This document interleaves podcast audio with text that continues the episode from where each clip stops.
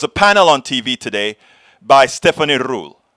And Stephanie asked uh, economists, hey, what do you think about this jobs report, which was not as good as we expected to?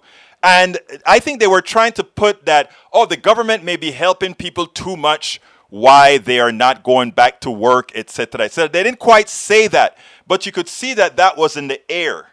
And this businessman, I think, blew that out of the water with his commentary. I want you to listen to this and, and, and see exactly what I'm talking about. Check this out.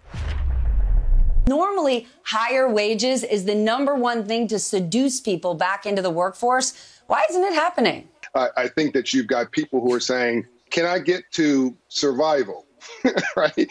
So $15 an hour was really what people needed to just survive. If you were making 12 bucks an hour and you're a family of three or four, uh, you're making 20, uh, 23, 24, $25,000 a year in a 40 hour week. So they're just getting to a, getting to a point now with a $15 an hour wage rate where it's what I call a respectable living wage in most places. But that still a, is not enough risk reward for folks to go back into high risk jobs at, at, a time where they see the Delta variant killing people at a stronger rate, as he just mentioned, as, as the original variant.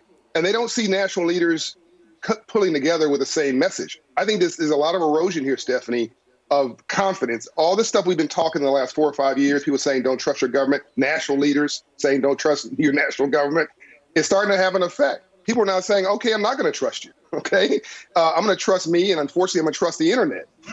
and so they're, they're, they don't have daycare, they don't have health care, they don't have safe places to work. They're going 15 bucks an hour is not enough risk. Oddly enough, who is taking that risk? College educated white men who are getting paid more in compensation and in stocks. They're saying, I'll go back to work. okay. So you actually, if you look at these numbers, white men are doing really well. Everybody else, by the way, they always is do. taking it in the tank. So, so this is uh, this we really this is the pivot to class versus race, which I've been talking about for years at Operation Hope. The new issue is green. The color is green, not red or blue or white or black. Is green, and parents are saying, "I'm not ready yet. I don't see confidence in schools." Uh, workers are saying, "I don't see a, a, gateway to go to a sustainable job." Uh, those seasonal jobs, those jobs were seasonal, by the way, and and the people are saying, "I'm going to go take a manufacturing job. It's less risk than working in this restaurant, uh, and it's slightly higher pay." These numbers actually make a lot of sense when you actually look at them. And California is going to drop 2.2 million people from extended unemployment next week. By the way, 7.5 million people roll off of extended unemployment. So you're going to have a lot of data points in the next 30 days where some people are just forced to go back to work, by the way, because they got too much month at the end of their money. There's a lot of there's a lot to unpack here, but I think it's more than just the data itself.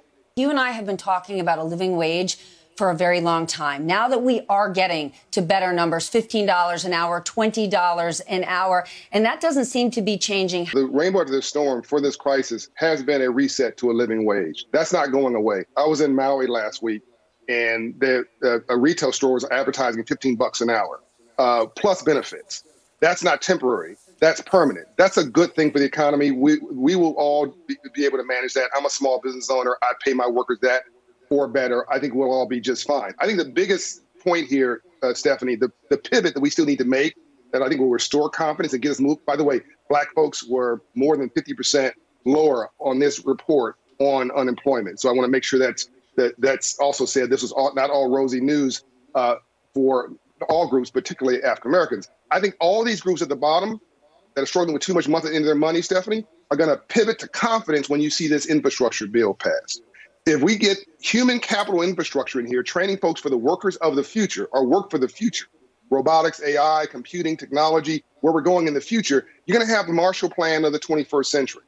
We're, you know, when, how do we recover from World War II? And we're at war right now. Be clear about it. It's just a war without bombs and bullets. Okay. Every time you invest in the bottom of the pyramid in this country, in the last hundred years, hundred and plus years, the economy booms. Every time. That's statistically proven.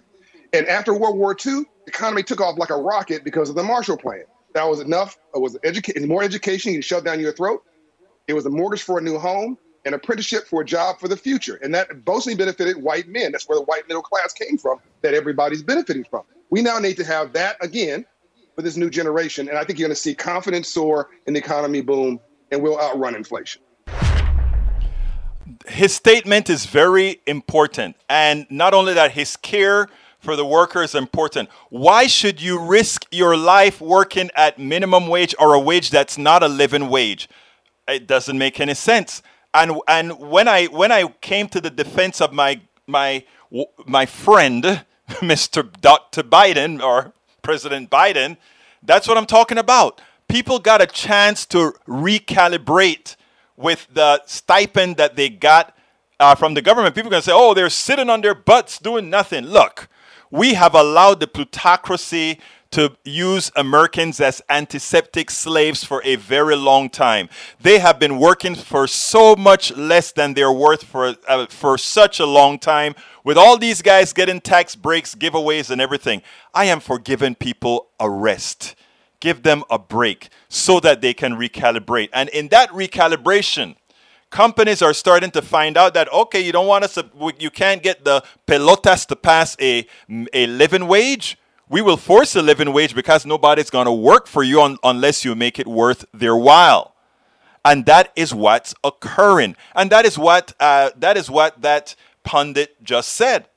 Look, you're not going to go kill yourself on a job. Why do it? Why do it? it's not important. So we are having a major recalibration in society. We spend a lot of time deconstructing the news, trying to trying to parse it into a form that everybody can understand. We try to find those little nitpicks where uh, it goes, it flies above the fray, etc.